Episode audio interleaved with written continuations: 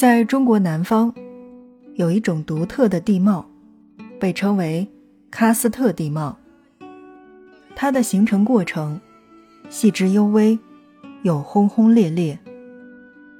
滴水可以穿石，喀斯特地貌就源于水对大地的改造。高达亿万吨的水，持续冲刷大地亿万年，大地被溶蚀。山岳被重塑，不断下陷，不断隆起，上演一场又一场山水盛宴。提到喀斯特地貌，大家第一个想到的，我想一定是桂林，因为桂林山水甲天下。虽然整个广西都是喀斯特山水，但除了桂林，广西其他的地名的知名度其实并不是很高。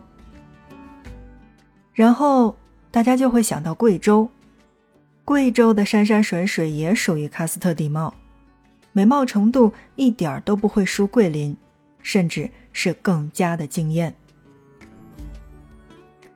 但其实呢，我们今天的目的地并不是这两个地方，我们要往在东北的地方看一点儿，因为我们今天的目的地是湖北，没错。在鄂西的这个地方，也隐藏着一片无与伦比的喀斯特山水，野性、壮观、隐秘、瑰丽。这个地方呢，是每年的四到七月，还有十月和十一月最好的旅行目的地。这个地方叫恩施。FM 轻奢时光，听着声音去旅行。在今天的节目内容当中，让我们一起走进湖北恩施。首先来关注目的地速写。恩施呢是位于湖北省的西南边陲的。如果你展开一幅地图，就可以发现，它的东部是与宜昌市神农架接壤的，而北部、西南部是与重庆市为邻，在东南部与湖南西北部相连。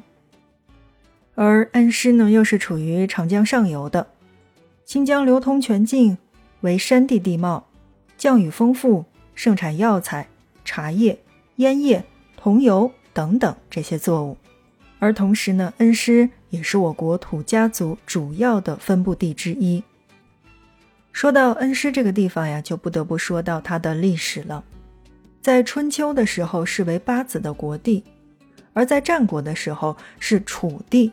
然后到了元代的时候呢，南部的少数民族地区是实施的这个土司制度。清初呢是沿用明制，在雍正十三年的时候呢改土归流，设施南府。一九四九年，恩施县城解放，湖北省恩施行政区建立。一九八三年的时候，正式成立了鄂西土家族苗族自治州。而在一九九三年的时候呢，经国务院批准。鄂西土家族自治州更名为恩施土家族苗族自治州，从此呢就沿用到了今天。我们经常看电视剧或者说看纪录片的话，那么大家一定对这个恩施的文化呢还是比较感兴趣的。那同时其实也是多多少少可以看出一些门道的。恩施是我国古老的巴楚文化的发源地之一，便于四川。重庆地区的这个巴蜀文化有着千丝万缕的联系，巴人后裔至今仍是生活在恩施的。清江流域的恩施呢，有着特殊的文化繁衍脉络。由于西陵川渝，恩施的生活形态带有着巴蜀的风习，而这种影响已经渗入到了人们生活的方方面面。由于地域上紧邻着这个川渝。其实呢，恩施的方言是和这个四川的方言很像的，较容易听懂。而且随着今年这个旅游业的发展，其实我觉得在恩施的话呢，普通话也算是越来越普及。旅行者呢，呃，在恩施呢用普通话交流是完全没有问题的。所以大家不要被我们刚才所说到的这些东西所束缚我们的印象，其实真的还算是蛮好懂的。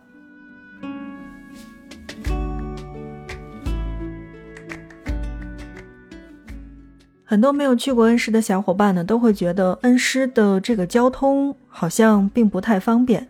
其实我觉得还好吧，因为呢，怎么讲呢？就是恩施是素有这种川师咽喉、荆楚屏障的这样的一个称呼的。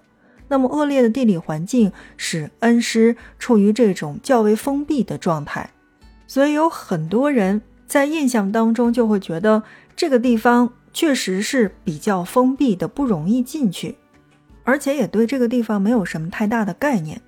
但其实呢，我想说到的是，如今的恩施真的不是你印象当中的这个恩施。这边不仅有火车站、客运站，同时还有机场。出租车和公交也是非常方便的，而且并不贵，所以就是即便是这个穷游的小伙伴，我觉得也是可以非常方便的。而有些小伙伴一定要问了，恩施怎么玩？当然，嗯，我问了一下我在湖北的小伙伴，他们告诉我说，恩施最好就是你可以玩大概四天的时间是不累的。但如果呢，你的时间并不是那么十分的充裕的话呢，那么三天就 OK。三天的第一天呢是恩施龙陵宫景区，包括恩施的土司城是一定要逛到的。那么在第一天这两个地方就足够。第二天所有的时间都全部留给恩施大峡谷，然后第三天可以到腾龙洞去看一看。那为什么刚才跟大家说是四天呢？就是。你在第一天安排到的是这个龙陵宫景区和这个恩施的土司城的话，其实这两个景点相距是比较远的，早出晚归才能顾及得到，否则，呃，你真的需要两天的时间。但是，那如果有去腾龙洞的计划的话，那龙陵宫景区其实是可以省去的，所以就看你怎么选择。当然，如果是我的话。嗯，都去了嘛，那总要都看一看的，对吧？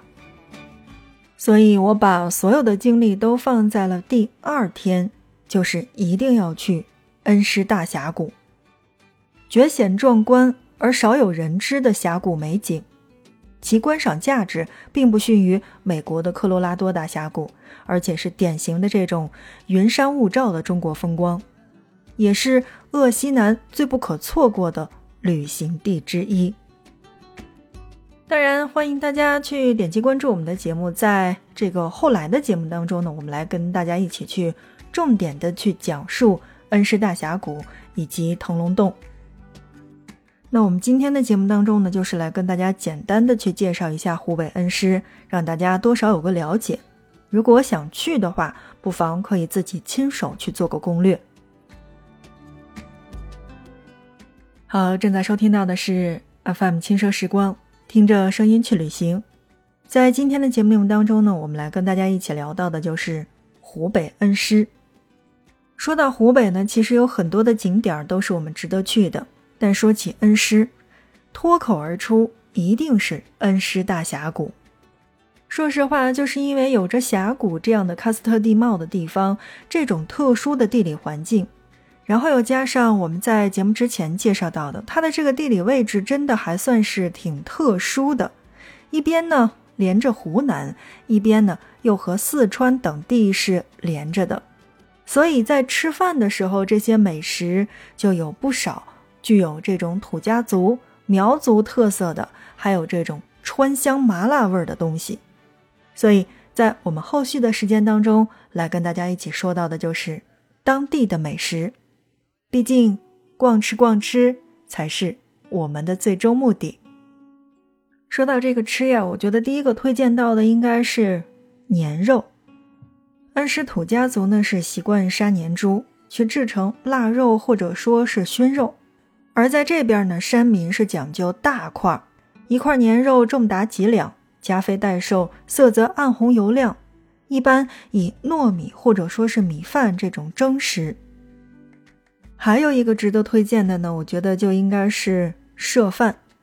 社饭这个东西呢，是土家族的传统的节日美食，而每年呢，在这个春社前后，将蒿草幼苗切碎，除去苦水，拌入糯米，加上这个腊肉丁儿、油炸豆腐颗粒，包括野葱等等，去上锅蒸食，香浓朴实。说实话，就是对于这个当地的美食来说，其实我觉得这两种呢是最具有代表性的。但你要说去到那边的话，还有什么其他的好吃的吗？我觉得还是有的，比如说像清江鱼虾、清江回鱼，还有油茶汤等等。总之就是湖北恩施真的是值得一去。好，亲爱的小伙伴们，正在收听到的是 FM 轻奢时光。听着声音去旅行，在今天的节目内容当中呢，我们来跟大家一起聊到的就是湖北恩施。欢迎你的关注，欢迎点击订阅和转发。如果觉得这一期节目还不错的话，那么就一定要帮忙转发呀。我们在以后的节目当中呢，来跟大家一起介绍到的是在恩施这些必玩的景点儿以及必打卡的这些地方。好的，那看看时间，今天的节目就是这样了。感谢大家的收听，我们下一期不见不散。